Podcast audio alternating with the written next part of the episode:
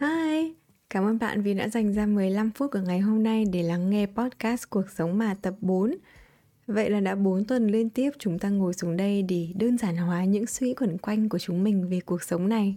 Nói thật với mọi người là dù đến tập 4 rồi, nhưng mà mình vẫn là một newbie, một người siêu mới ở trong cộng đồng podcast.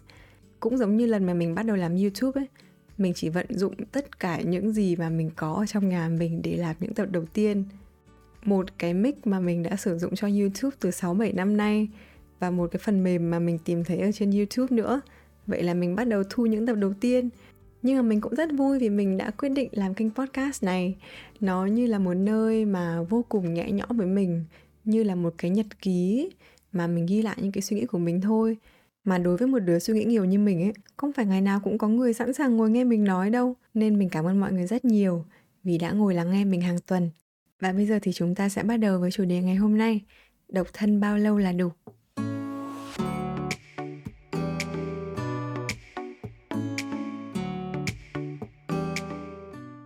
Không biết mọi người có thấy tháng 11 này nó hơi kỳ lạ không? Ngày 11 tháng 11 là ngày độc thân đúng không? Ngày mà các bạn chưa có người yêu này, chưa kết hôn ăn mừng cuộc sống độc thân vui vẻ của mình nhưng mà đây cũng là tháng mà có siêu nhiều đám cưới. Mình nhớ có một hôm mình đi ngoài đường mà mình cứ đi một vài trăm mét là lại có một cái đám cưới nữa. Và cái số lần mà bố mẹ mình nói đến chuyện ăn cưới trong tháng này ấy, nó phải bằng tất cả những cái lần ăn cưới của mình, từ xưa đến giờ cộng lại thì phải. Thế giới như kiểu chia làm hai nhóm ấy. Một nhóm thì độc thân vui vẻ, còn một nhóm thì đang hào hứng bước sang trang mới của cuộc đời mình thấy có một cái nó rất là nực cười, đó là khi mà chúng ta chưa có một cái khái niệm gì về cuộc sống cả. Không biết là cuộc sống nó sẽ đem lại cho chúng ta những gì, có những gì đang chờ đợi trước mắt, thì chúng ta đã lên một cái kế hoạch là bao nhiêu năm mình sẽ lấy chồng rồi. Hồi đó mình học cấp 3 và mình nghĩ cuộc đời mình nó sẽ như thế này. 22 tuổi là mình sẽ tốt nghiệp đại học, sau đó mình đi làm 1 đến 2 năm để lấy kinh nghiệm đủ kinh nghiệm rồi 24 tuổi mình sẽ lấy chồng lấy chồng xong mình sẽ chơi với chồng mình 2 năm chưa có con đã rồi đến 26 tuổi mình sẽ có đứa con đầu tiên rồi đến khoảng 28, 29 tuổi mình có đứa tiếp theo. Vậy là trước 30 tuổi mình đã hoàn thành xong tất cả các việc mà mình muốn làm trong cuộc đời. Vậy là viên mãn và mình sẽ sống với chồng con đến hết cuộc đời này. Chả hiểu sao từ hồi cấp 3 mà mình nghĩ đấy là cái mục tiêu cuộc đời mình. Thế mà thế nào đến năm 20 tuổi mình lại sang Mỹ đi học đại học? Tức là mình đã bị muộn 2 năm so với kế hoạch rồi, và ngày ngày mình nhớ là mình chạy lên văn phòng ở đó để hỏi xem là những cái tín chỉ mình mang từ Việt Nam qua có dùng được không để mình muốn tốt nghiệp nhanh nhất có thể. Và mình nghĩ là mình phải cố sức học thật nhanh để còn kịp đúng với thời gian mình đề ra là tốt nghiệp năm 22 tuổi. Nếu không thì tất cả các kế hoạch sau đó nó sẽ muộn mất. Và làm thế nào để mà kịp 24 tuổi lấy chồng như mình đã lên kế hoạch đây? Thế mà đến lúc 24 tuổi nó ập đến thật mọi người ạ mình cầm tấm bằng tốt nghiệp đại học ở trên tay. Trong lúc đấy thì mình đã kịp đổi hai chuyên ngành học vì mình nhận ra là mình không thích nó. Thì ngay lúc đó nhà mình tìm cho mình một mối để kết hôn vô cùng ổn định. Một anh tiến sĩ quốc tịch Đức đang làm nghiên cứu sinh ở Thụy Sĩ, gia đình gốc Việt, gia giáo và cũng đang rất mong chờ một cô con dâu tương xứng như vậy. Đúng như mong ước của mình trước kia đúng không? Kết hôn ở tuổi 24, có một gia đình ổn định, thế mà lúc đấy mình lại dễ đành đạch lên là mình không đồng ý. Mình chấp nhận là mọi người ở trong nhà mình giận để tự mình làm sai chính cái kế hoạch mà mình đã đặt ra hồi cấp 3 và mọi người biết không? Mình nghĩ quãng thời gian đó ấy, từ năm 24 đến năm 28 tuổi khi mà mình chưa kết hôn đã tạo ra phần lớn bản thân của mình ngày hôm nay. Và mình nghĩ là đối với những bạn khác nữa quãng thời gian độc thân sẽ đóng vai trò vô cùng quan trọng cho cái hạnh phúc của mọi người sau này đó là lý do mình đã chọn cái chủ đề của ngày hôm nay để nói về sự độc thân. Bây giờ sẽ quay lại với cả một cái luật ở bên Mỹ đi. Mọi người có biết tuổi được uống rượu bên Mỹ là bao nhiêu không? Là 21 tuổi nha. Đối với các bạn sinh viên mà học cùng mình hồi đó ấy, ngày sinh nhật lần thứ 21 nó luôn luôn là đặc biệt và người ta sẽ kiểu liên hoan sẽ là lần tiên được đi bar được mạnh dạn cầm cái chứng minh thư của mình đi vào bar mà không sợ ai thắc mắc nữa. Tức là theo luật của Mỹ, khi mà các bạn ấy học đại học tầm năm thứ ba rồi, thì mới thực sự trưởng thành để làm chủ cho cái việc là mình nên uống bao nhiêu. Thế mà lúc mình sang học thì hết năm nhất là mình đã đủ tuổi rồi. Và đó chắc chắn là điều duy nhất trong thời gian đó mình tự hào về việc là mình lớn tuổi hơn các bạn trong lớp. còn những lúc khác thì mình lại có suy nghĩ là luôn lo lắng khi mà nhìn những đứa bạn thân của mình ở Việt Nam lần lượt đi lấy chồng mình nhớ mãi một lần, con bạn mình nó mời mẹ mình tới dự đám cưới nó và mẹ mình ngồi khóc như mưa vì nhìn thấy bạn mình nó đã ổn định rồi ấy. Mà mình vẫn còn đang ngày ngày đi học và không biết là cuộc sống trước mắt nó sẽ ra làm sao. Nhưng mà rồi cuộc sống nó cũng quấn mình theo guồng, mình đi học, mình đi làm. Và sau đó thì mình cố gắng tìm một công việc sau khi tốt nghiệp. Và đó, chính thời gian đó là cú vả đầu tiên của cuộc đời dành cho mình khi vừa ra trường. Chính là mình đã thất nghiệp trong vòng nửa năm một hai tháng đầu thì mình vẫn trấn an bản thân là điều đấy là điều bình thường. Nhưng mà mình nhớ là đến tháng thứ ba ấy, mình khóc liên tục vì không thể nào xin được việc. Trong khi tiền nhà, tiền ăn thì mình vẫn đang phải trả. Và lúc đó, mình vẫn làm youtube và đấy là niềm vui duy nhất của mình trong một ngày, là được làm video và chia sẻ những gì mình thích, tạm quên đi cái mác thất nghiệp to đùng đang treo trên đầu. Mình vẫn nhớ trong 6 tháng thất nghiệp đó cái cảm giác buổi sáng thức dậy mà thấy tim đập thình thịch và nghĩ là mình là một kẻ thua cuộc. Bởi vì mình nghĩ là, ủa, vì sao các bạn mình bằng tuổi mình mà chúng nó đã có hẳn gia đình riêng, có con rồi, cuộc sống bọn nó đã ổn định rồi, mà mình vẫn ngồi đây xin không nổi một công việc với tấm bằng điểm không có đến nỗi? Và lúc đó thì mình bắt đầu hơi hối hận vì đã từ chối lời đề nghị mai mối của gia đình mình một năm trước kể ra lúc đấy mà mình đồng ý ấy, thì bây giờ mình cũng đã có chồng rồi. Và ít nhất là mình hoàn thành một việc mà người ta gọi là ở trong checklist của những người trưởng thành ấy. Biết đâu có chồng rồi cuộc sống của mình lại dễ dàng hơn cái lúc đấy. Nhưng mà nếu mà lấy chồng thì chắc gì mình đã làm youtube nữa. Cuối cùng sau hơn 5 tháng thì mình đã nhận được một công việc cách nhà mình khoảng một tiếng lái xe mỗi ngày trên đường đến công ty thì mình chỉ cần mở hết cái list nhạc trong album Purpose của Justin Bieber là tới và chiều về mình lại mở đúng cái list nhạc đó là về đến nhà tới giờ nấu cơm ăn xong dọn dẹp mình bắt đầu ngồi vào make up và bật máy quay để quay YouTube để kịp có video up vào trong tuần đó. Mình còn nhớ là hầu như những cái video của mình trong thời gian đó thì đều quay vào buổi tối thì phải. Tất nhiên là cũng có stress, có mệt, nhưng mà lúc đấy thì mình lại cảm thấy rất là hạnh phúc bởi vì mình có cái công việc đi làm sự hành chính để mình có thể support một cái mà mình đam mê đến giờ nghỉ trưa hoặc là lâu lâu mình lại lén ngồi edit video trong giờ làm. Và mình cũng dần dần nhận ra là mình không ghét cái công việc mà mình đang làm. Nhưng mà mình cũng không thích lắm. Nhưng có một cái mà mình nhận ra nha, đó là mình thực sự thích làm youtube. Dù lúc đó sau 2 năm làm video mình chỉ kiếm được khoảng 100 đô không đủ trả tiền nhà nữa. Nhưng mà cứ đến giờ nghỉ thì mình lại quay lại với các cái phần mềm video. Rồi ngày nghỉ thì mình cũng chỉ nghĩ là mình sẽ quay cái gì. Và hết ngày nghỉ thì mình cũng chỉ dành ra để mình chỉnh sửa những cái video đó thôi. Trong khi ở công việc khác mình đang làm thì mình cũng không hào hứng như thế. Vậy là sau một năm thì mình nghỉ việc vì cũng hết visa và mình lại quay trở lại với cái mark là 24 tuổi, chưa có công việc, chưa có gia đình ổn định. Nhưng ít nhất trong quãng thời gian độc thân đó, mình là một đứa 24 tuổi mình đã tìm được là mình thực sự thích cái gì và thế mạnh của mình ở đâu. Khác với khi mà vừa ra trường cái mình lo lắng nhất ấy, là mình chẳng biết là mình thích làm cái gì cả. Mình nghĩ đó là một trong những thành công của thời độc thân rồi đấy.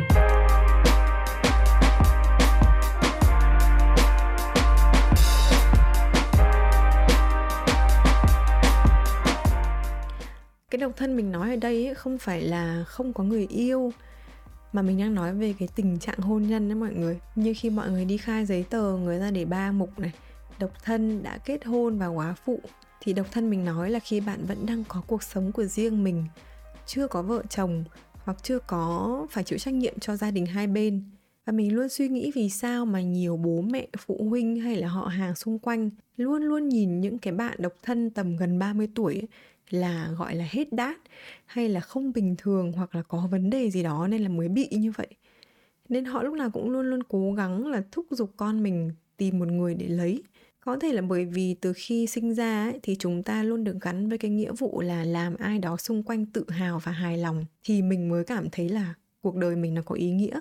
Như hồi bé thì được điểm cao để cho bố mẹ vui. Mặc dù mình chẳng thích học gương mẫu cho thầy cô vui mặc dù đôi lúc mình cũng rất muốn phá phách nên sau đó nhiều người coi việc làm người khác hài lòng là động lực trong cuộc sống của mình, là thước đo cho giá trị của mình. Vậy thì bạn đã bao giờ đặt cái niềm vui và giá trị của bản thân lên hàng đầu chưa? Mình vẫn nhớ cái cảm giác tiêu những đồng tiền đầu tiên do mình làm ra cho chính bản thân mình, mua được những cái gì mình thích, hoặc là đi du lịch ở những nơi mình muốn, nó rất là kỳ diệu mọi người. Kiểu cuối cùng thì mình đã tự phục vụ được cho bản thân mình, cảm giác mình được ích kỷ tận hưởng thành quả mình làm ra mà chưa phải chia sẻ nó với ai hết. Có thể một lúc nào đó bạn sẽ cảm thấy hơi tội lỗi khi mà tận hưởng một cái gì đó tốt đẹp một mình. Vì người ta hay nói là sharing is caring. Hay từ bé ba mẹ đã dạy mình là có cái gì hay, có cái gì đẹp thì phải chia sẻ với những bạn khác. Nhưng mà đối với mình ấy, khi có thể thì ích kỷ một chút cũng chẳng sao cả. Nếu bạn đã làm việc vất vả này, cố gắng học hành để đạt được những gì mình muốn, thì mình phải có quyền tận hưởng nó một cách trọn vẹn nhất kể cả khi chưa có một người bạn đời cùng đi với mình. Khi nào mà bạn độc thân ấy, mà bạn vẫn cảm thấy đủ, kể cả về kinh tế lẫn sức khỏe tinh thần, thì mình nghĩ lúc đấy bạn sẽ thực sự nhận ra bạn không phải chọn bừa một người nào đó để bước vào cuộc đời của bạn cả. Bởi vì bạn sẽ có những cái tiêu chuẩn của riêng mình, có những cái yêu cầu của mình để phù hợp với giá trị mà mình đã tạo ra chứ. Theo mình để có một cuộc hôn nhân lành mạnh thì cả hai người đều phải nhận thức được giá trị của mình trước đã. Trong mọi cuộc hôn nhân, thì mọi cặp vợ chồng sẽ đều có những thứ chưa hài lòng với nhau, đặc biệt là khi bắt đầu chuyển về sống cùng nhau. Và khi đó sự giao tiếp này, communication sẽ là một cái rất là quan trọng để giải quyết được những vấn đề đó. Và trong những nghiên cứu mình đã đọc, những người hay tự hạ thấp giá trị của bản thân mình hoặc cảm thấy là mình chưa đủ thiếu tự tin thì sẽ gặp khó khăn trong việc là nói lên ý kiến cũng như thể hiện cảm xúc ra trong những tình huống mà đang tranh cãi như vậy. Nên tiêu chí của người lớn trong việc ổn định là phải lấy chồng, lấy vợ. Vậy khi bạn chưa hiểu bản thân mình, chưa xác định được cái giá trị của mình ở đâu, thì việc bạn lập gia đình, nó có ổn định hay không? Hay là nó sẽ còn gây nhiều sóng gió hơn? Có một câu hỏi mà mình thường xuyên nhận được, nhưng mà mình cũng chưa bao giờ dành thời gian để mình trả lời câu này cả đó là làm thế nào mà chị biết được thời điểm thích hợp để lập gia đình? Và câu thứ hai là khoảnh khắc nào chị nhận ra anh thành chính là người đàn ông chị muốn dành quãng thời gian còn lại của cuộc đời? Uhm, để mình trả lời câu về thời điểm thích hợp trước đi. Mình quyết định kết hôn vào năm 2019 và năm đó ấy, là năm mình cảm thấy tự tin về bản thân nhất trước kia mình là một đứa rất là nhút nhát và yếu đuối. Từ bé, cái việc mà hỏi đường người lạ nó là một cái rất khó khăn đối với mình rồi. Hoặc đi bất kỳ đâu, gặp ai, mình cũng phải có người đi cùng vì mình thiếu tự tin lắm luôn. Một là có thể đi với bố mẹ, còn hai là lúc có người yêu rồi thì lúc nào cũng phải đi với người yêu. Có một ví dụ là mình cực kỳ thích lên sân khấu biểu diễn, nhưng mà cứ đến lúc mình lên đến sân khấu rồi thì mình lại quên hết bài hoặc là mình luôn luôn có một cái điệu cười vô cùng gượng gạo. Và điệu cười đấy nó gượng gạo đến mức mà ai ở trong đội văn nghệ hồi mình còn học ở kinh tế quốc dân ấy, mọi người cũng trêu là, ủa, sao lại cười như vậy? Nhưng mà đấy là chuyện hồi đại học. Và đến năm 2019 thì mình nghĩ là mình có thể đi du lịch khắp mọi nơi một mình. Mình không cần phải đợi ai để mình lên kế hoạch, mà mình tự lên kế hoạch của riêng mình được. Mình có thể chuyển nhà một mình 4 đến 5 lần trong 4 năm và mình đã có thể làm dẫn chương trình trong chung kết của một show về beauty ở Sài Gòn hồi mình mới về Việt Nam ấy, điều mà mình nghĩ là mình không bao giờ có thể làm được thì mình nghĩ những cái kinh nghiệm đó đã giúp mình tự tin hơn. Rồi trước kia mình bị ám ảnh bởi cái việc là phụ nữ lấy chồng rồi thì phải phụ thuộc vào kinh tế và không được quyết định những gì mình mong muốn. Nên trong thâm tâm của mình, mình phải cố gắng là làm thế nào để độc lập về tài chính nhất có thể thì mình mới lập gia đình. Và đến năm 2019 mình đã làm được điều đấy. Mình nhận thấy là mình có thể tự nuôi sống bản thân, mình có thể phần nào giúp bố mẹ cho em mình đi học. Nên mình tự tin kể cả có điều gì xảy ra trong cuộc hôn nhân của mình mình vẫn sẽ đứng lên mạnh mẽ. Và mình sẽ có quyền quyết định bởi vì mình độc lập. Và mình nghĩ cái đó cũng giúp mình tự tin hơn. Trước kia mình nghĩ cứ ở một mình là cô đơn. Nên có những mối quan hệ mà mình cảm thấy là những người đó thực sự là không tôn trọng mình nhưng mà mình vẫn cố bám víu vào để khi mà người khác nhìn vào ấy, người ta sẽ thấy mình có nhiều bạn và trông mình sẽ ngầu hơn. Và mình cũng sợ cảm giác ở một mình nữa. Nhưng mà đến năm 2019 thì mình cực kỳ thích những lúc mà mình có thời gian riêng cho bản thân, khi mình được phát triển những cái sở thích riêng và mình thoải mái với chính bản thân mình. Không cần sự chấp nhận hay là sự nhận xét từ người ngoài nào khác cả. Mình không chờ đợi lời khen hay là chờ đợi sự đánh giá của người khác để biết là bản thân mình như thế nào mình nghĩ điều đấy cũng giúp mình tự tin hơn. Thế còn câu hỏi số 2, khoảnh khắc nào khiến mình nhận ra ông Thành chính là the one, người đàn ông mà mình muốn dành cả phần đời còn lại. Cái này hơi khó nha.